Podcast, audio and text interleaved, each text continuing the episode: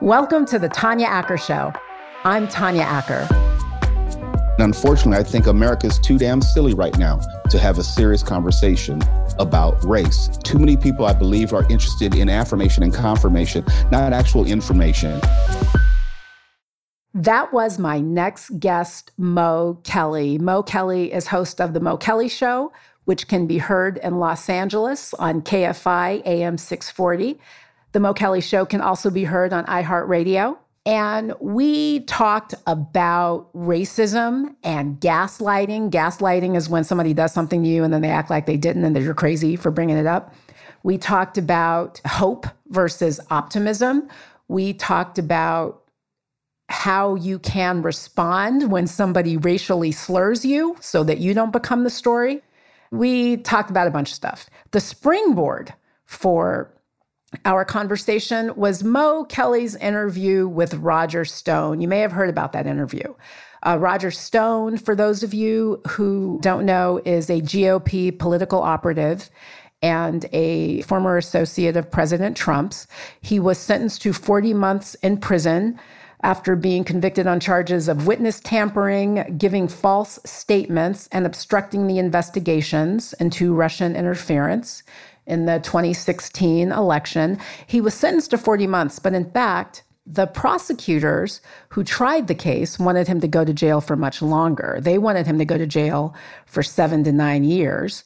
President Trump called their sentencing recommendation a miscarriage of justice, and the DOJ overruled the recommendation of the prosecutors who tried the case. They said, yeah, that's too much time.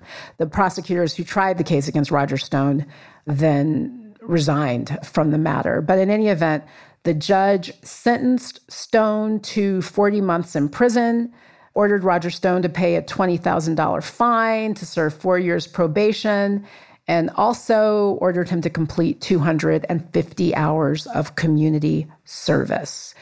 In July, the president commuted Roger Stone's sentence. What that means is that he didn't have to go to prison. Among the reasons that the White House gave for commuting Roger Stone's sentence, one of them was that Stone was the victim of what the president has described as the Russian hoax. It bears repeating here that the heads of eight U.S. intelligence agencies have stated that Russia did, in fact, interfere in our 2016 election and that that was not a hoax. But in any event, the president commuted Roger Stone's sentence. Roger Stone doesn't go to prison, but he does go on my friend Mo Kelly's show. The clip I'm going to play for you is an excerpt from that interview. It begins with Roger Stone taking issue with what he describes as the different standards that were applied to different people in the investigation, in his view. And you will then hear what happens next. In other words, Rosenstein, guess what? Lied to Congress about a material matter. When's he being charged? I don't know. I'd love to see it. Standards here. That's I, my argument. No, no, no. I do believe that certain people are treated differently in the federal justice system. I do absolutely believe that. But I also believe that your friendship and relationship and history with Donald Trump weighed more heavily than him just wanting to make sure that justice was done by a person in the justice system that you were treated so unfairly. There are thousands of people treated unfairly daily. How your number just happened to come up in the lottery, I'm guessing it was more than just luck, Roger, right? Don't really feel like arguing with this Negro. I'm sorry, what was that? Roger? Roger?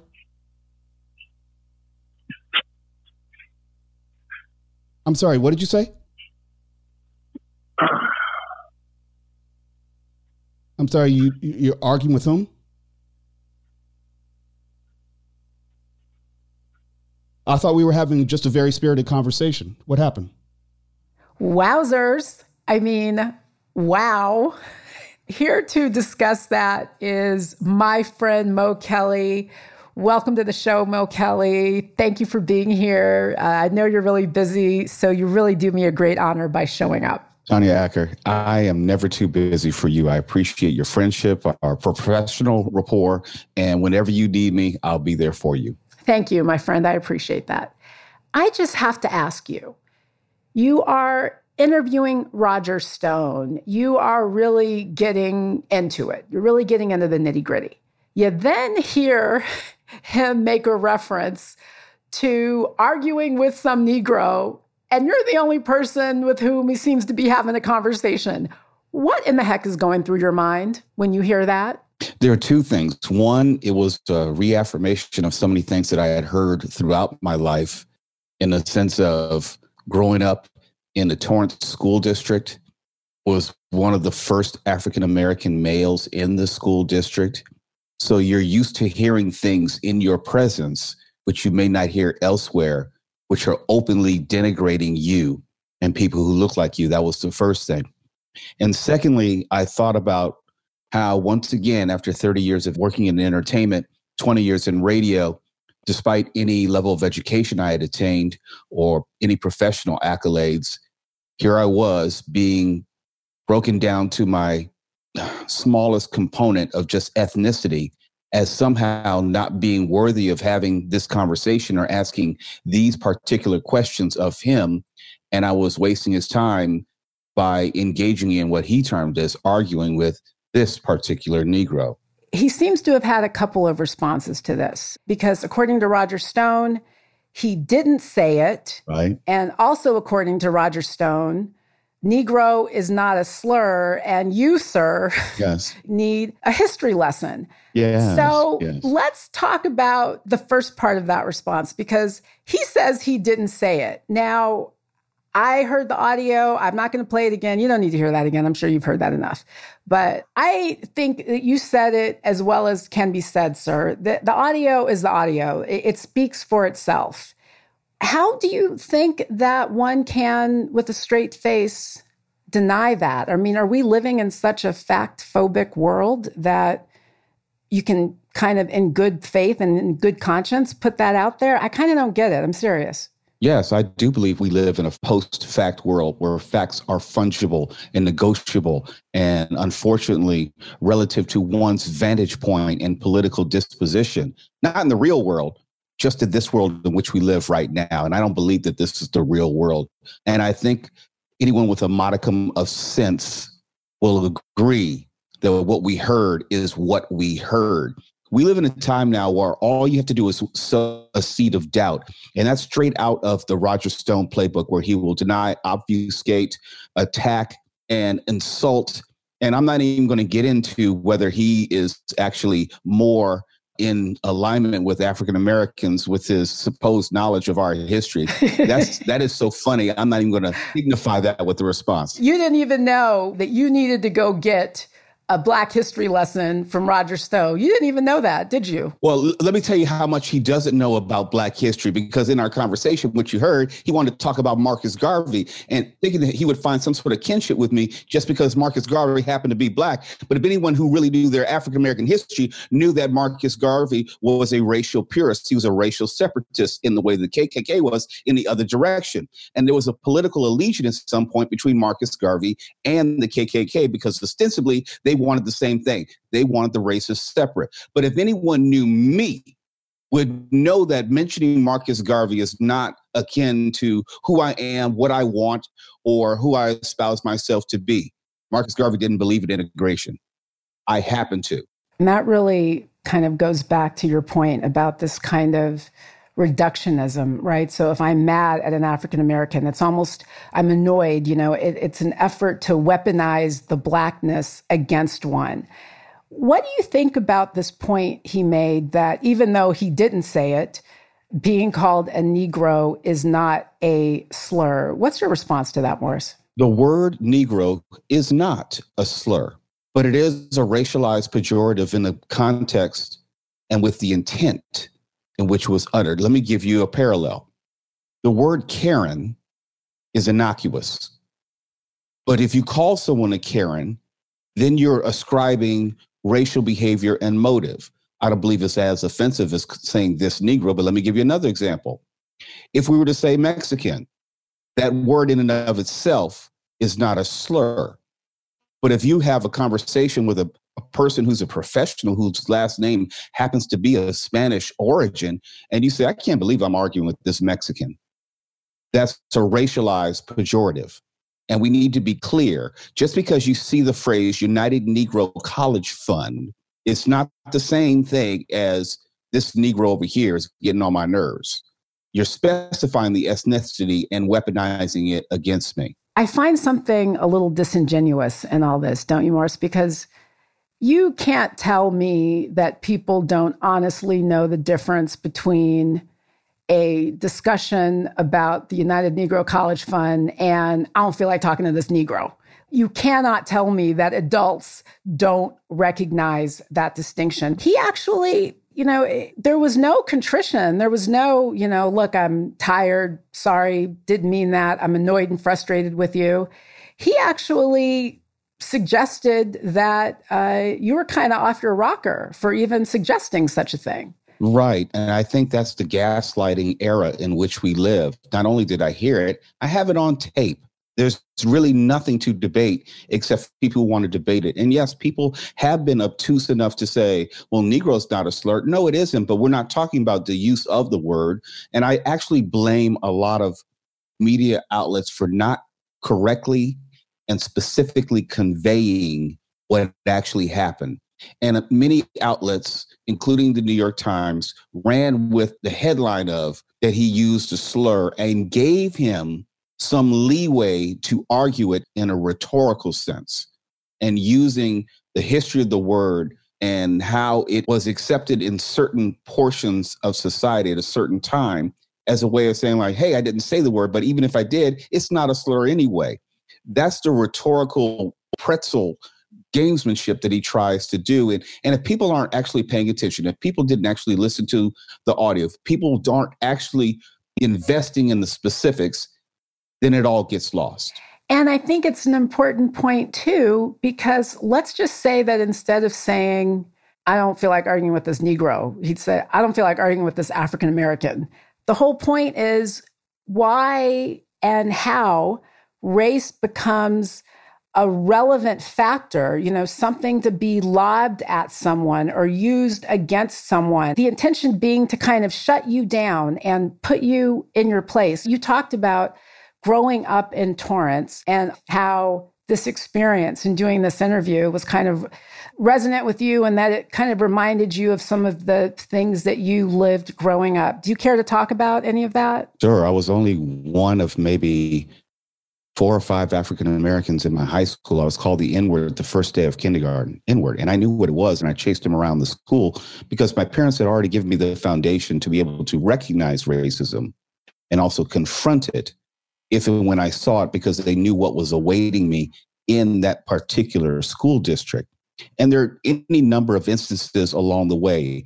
And it gets to be the point when I see what's going on right now, and people say, Oh my gosh, I can't believe what Roger Stone did, what he said. It's just horrible. I said, No, it's just Tuesday in America. The difference is there happened to be tape rolling and you got to hear it. The difference is you got to see George Floyd die before your eyes. There was video of it.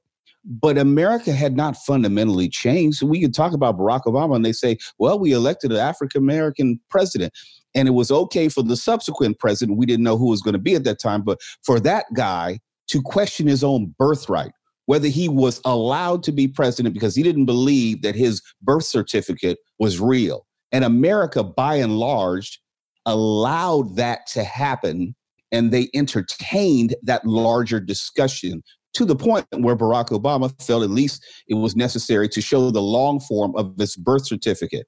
These are all symptoms of the larger disease as far as the perception of the African American, which coming back to Roger Stone, we always have to prove ourselves as if it's a perpetual audition. I had to prove that I belonged within the Torrance School District. I had to prove that I belonged to Georgetown University. Had to been affirmative action had to prove that I belonged on KFI AM 640. Why? Because I was the only African American host. So therefore, it must be because I'm the token. They need me. I can't be on my own merit sitting in that seat. All that comes to the forefront where there's another guy sitting in front of you, you're having a, a conversation with on the air. And I've interviewed seven different presidential candidates, senators, speakers of the House. You can run the list. And this guy basically said, I'm humoring you. but don't go too far because I'm getting really tired of arguing with you, you're a Negro behind. The sentiment is the same. I just want to reiterate something that you said because you're speaking about necessity that a lot of African Americans have felt, and I felt it. You've talked about it. We've talked about it of proving that you deserve to be in the space in which you happen to be, as if there is an implied assumption that everybody else who doesn't look like you is necessarily smarter, better, more capable. One of the things that I found so masterful, really, about the way you conducted this interview was you just didn't get thrown off your game. You didn't ignore it. And I think that sometimes, you know, when we're in these situations where somebody steps to us or tries to use race in a way that seems to come sideways, you know, a lot of the time there's a view that you have to ignore it because if you bring it up, then you're the problem. Right. And then the flip side is, you can sometimes react in a way where your reaction becomes the story and everybody forgets that somebody called you a Negro on your show. They just remember that you got really irritated. Wait, say that again. On my show. He was the guest. A guest on your show. He's in my house. Comes to your house and calls you a Negro. If you get too upset, the story becomes about you. Yes. So what you did, I thought, was just such wonderful journalism, so professional, really instructive, because you kept it up there. You know, you didn't let him run away from it, but you also didn't seem to be shaken by it. I was a little shaken. Were you? No, I was a little shaken, if only because the African American in me said, No, this mother father did not. That's my internal dialogue. And if you listen to the audio as you played at the top of the segment, there's about 40 seconds of silence on his side, and he's regrouping. Well, I'm regrouping too, and I'm thinking about whether we're going right or left with this. Is he going to escalate or is he going to de escalate? Is he going to confirm what he did or is he going to deny what he did? And that will probably predicate how the rest of the conversation goes. You were very kind to say I wasn't thrown off my game, but I was in this respect there were some questions that I left on the table that I wanted to ask and didn't get around to asking because the whole interview had taken on a different tenor. And I knew I would never get back to that point without just blowing up the whole interview. And what got lost in all this is, and I'm glad you as a counselor will understand this, there needed to be a discussion about not only the timing of the commutation, but also the preference of a commutation versus a pardon and the legal strategy going forward of how Roger Stone with a commutation still has the power and the ability and the choice to plead the Fifth Amendment. He still has the ability to deny and defy subpoenas, where if he were pardoned, he would not have that ability. And I think that goes to the implicit or possibly explicit quid pro quo with the president call it what it is, as far as I need to get you out so you don't say anything. And I also have to provide you enough cover if there's any future litigation against me, Donald Trump, where you, Roger Stone, don't have to turn on me. There is a real substantive conversation to be had. Let's not forget, Roger Stone, close advisor to the candidate Donald Trump, was convicted of lying and witness tampering to Congress. And what was he lying about? His communication with WikiLeaks, a foreign entity. So now he's been commuted. He gets out of going to jail and he's going to go back to the campaign of the impeached president who was impeached for what? Trying to work with a foreign agent, foreign government to help his reelection campaign. It's almost prophetic in nature. There was a real conversation to be had there, and I never got there.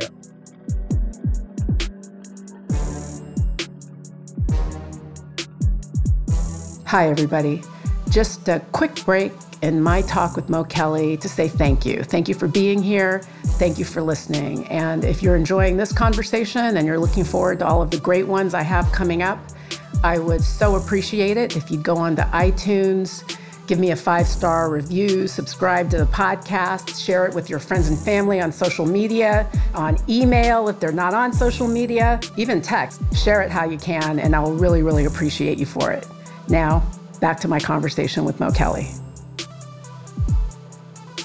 But Mo, Roger Stone, of course, is not the first friend or ally of a president to have his sentence commuted.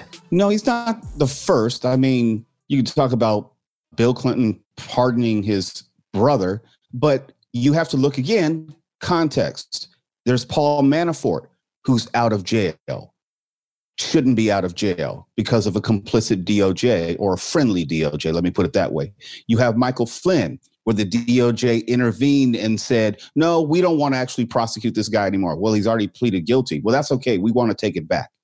And you had the DOJ intervening. And now you had the DOJ intervening not once, but twice. I should say the Trump administration, because first they wanted to lessen the sentence for Roger Stone. That specifically came from William Barr. And then you have the president commuting his sentence. So you have time and time again this administration working on behalf of allies to the administration. And we, we can talk about Michael Cohen as well, who's back in jail, arguably for lesser reason than these guys are out of jail. And Michael Cohen is no longer a friend to the administration. I just don't believe in coincidences, but I damn sure believe in patterns. I think that we're in this moment where people are not just trying to grapple with how fair systems and institutions are, but I think a lot of people, a lot of young African American people uh, in particular, are really grappling with this experience of growing up in a world where you're seeing these videos. And now, you know, goodness, I mean, at least when we were kids, Morris, like you didn't have to go on Facebook every day and be inundated with something. And now right. you really have an opportunity to tell them something about how to respond when somebody really kind of comes at you from left field. And because you know what? A lot of the times it's not going to be somebody with the platform that a Mr. Mo Kelly has. It's not going to be on audio. No. There's not going to be video. It's going to be some young person in a situation where they're confronted with something and they have a decision to make. Can you give some words to young people about how they can hold themselves and how to manage that kind of conflict? I'm old enough to know how certain things are going to be received and perceived before they happen. I knew I was conscious of not being the angry black man in that moment, even though I had every right to be angry. And I knew it was going to be spun by him in that way, that I was just claiming that he was a racist. If you listen to the conversation, I make it very clear Roger Stone, I never called you a racist, and I didn't. And me trying to ascribe a label to him is neither here nor there. But for young professionals, to answer your question, this is what I would want you to do be a student of your craft. And what I mean by that is, one of my first mentors in radio is a sports host by the name of Jim Rome. And he had a what I would call a similar interaction with a guest. He was speaking to David Stern, the late NBA commissioner, and he brought him on to ask him about the NBA lottery. And he thought that it was important to ask about the perception of the NBA lottery being fixed and other issues with the perception of the NBA. David Stern used a rhetorical device of a loaded question. And Jim Rome, to paraphrase, said, Well, is the NBA lottery rigged? And David Stern responded with, Well, do you still beat your wife? And if you answer that question, you're legitimizing it on some level. It wasn't true, but it was very personal, it was very inflammatory.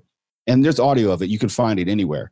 Jim Rome did not bat an eye. He did not acknowledge it. He did not give it any life. He kept pressing forward with his question and his interview.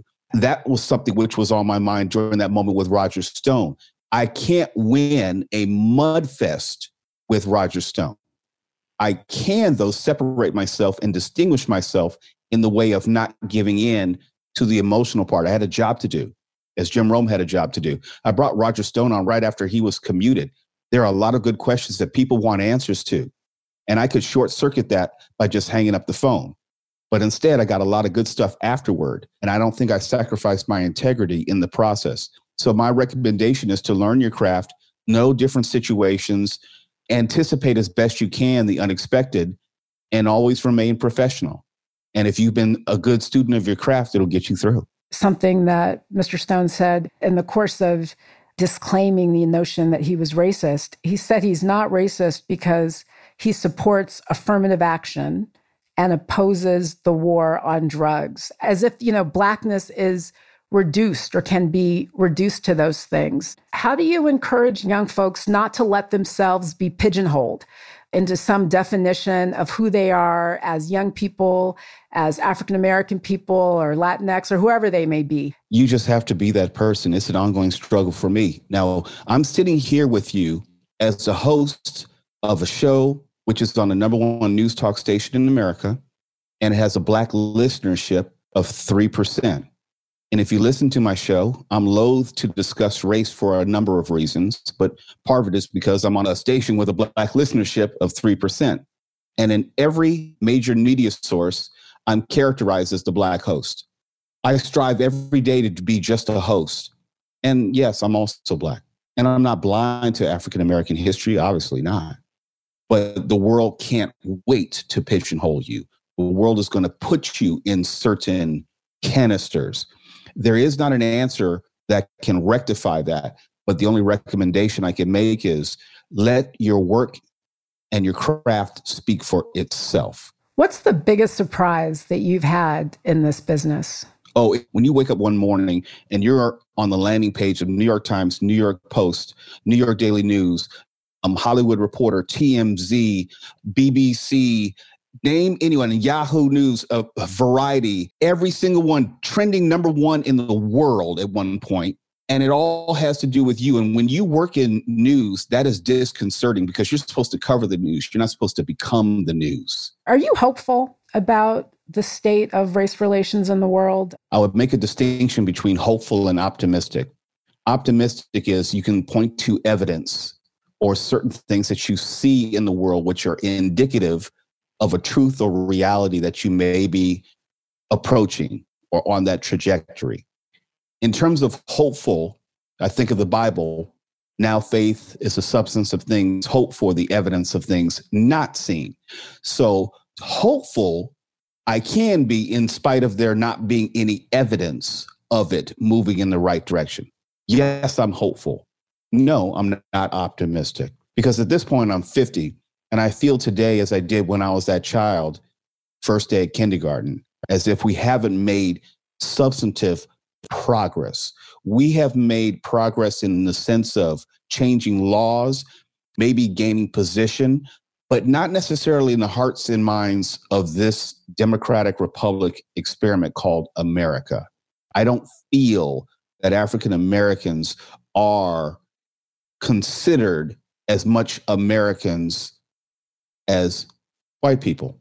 I felt that way when I was a child, and I feel that way today. And again, that's just feeling, but that's the distinction between hope and optimism. One of the things that distinguishes Americanism, I would say, from other kind of cultural norms is we really prize our right to be left alone. You know, it is American that you stay out of my business. I don't have to tell you what I'm doing unless you have a good reason for being in my business. Right. And that presumption just does not seem to apply to Black people. You know, it's not just folks with badges. Look at the guys who killed Ahmaud Arbery. Look at Trayvon Martin. Trayvon Martin wasn't killed by somebody with a badge. Trayvon Martin was killed by a private citizen who believed he had the right to get in Trayvon's business.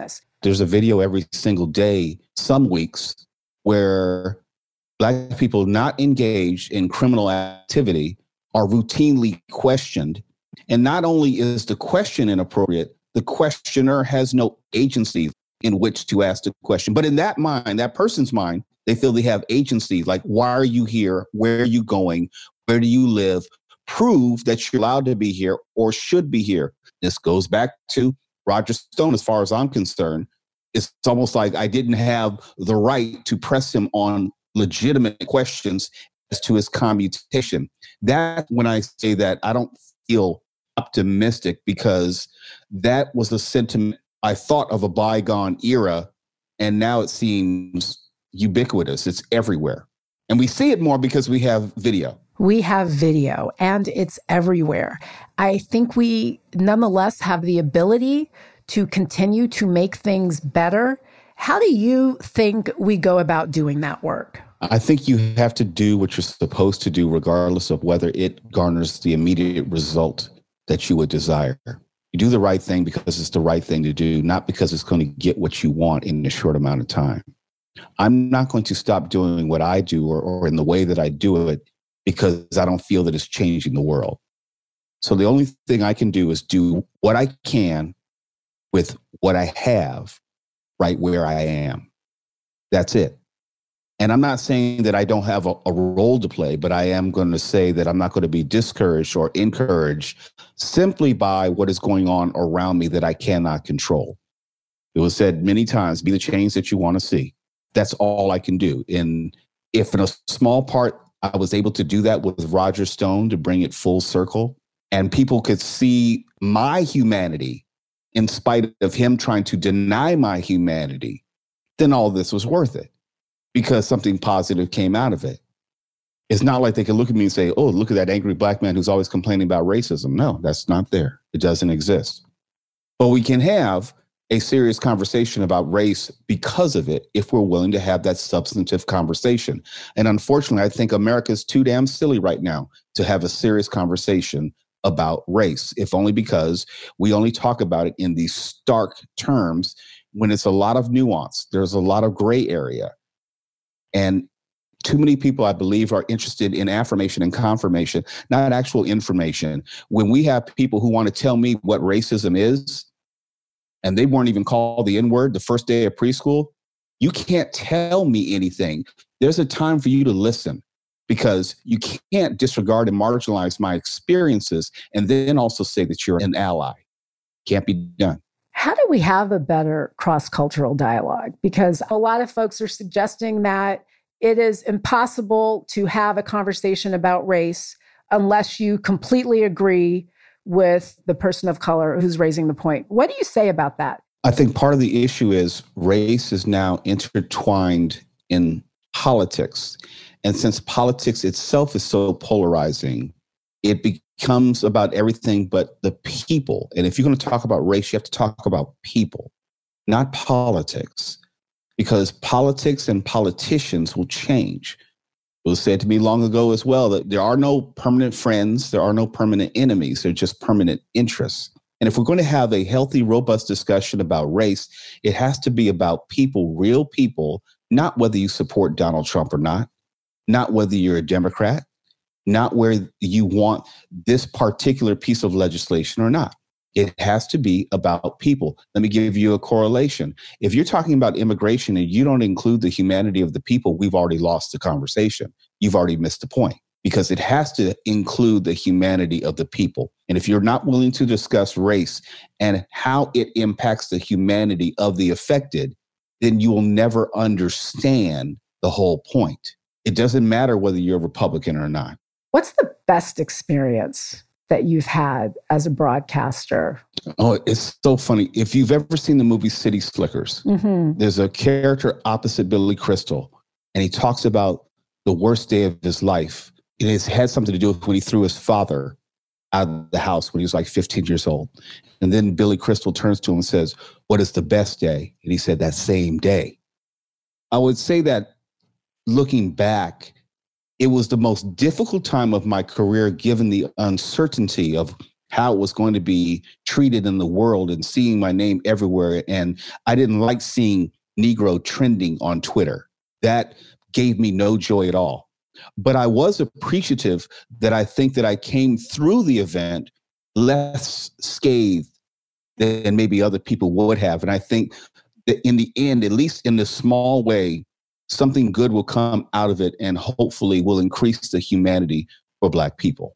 With respect to this experience, I think that you have given a lot of us not just something to think about, but a role model for how to react. Because just because somebody tries to come at you or may throw you off your game, you don't have to let them get away with it, but you also don't have to get so mixed up that you lose sight of your task. Right. And a lot of people want to do what you do. There's so many young people who would kill for your platform in radio.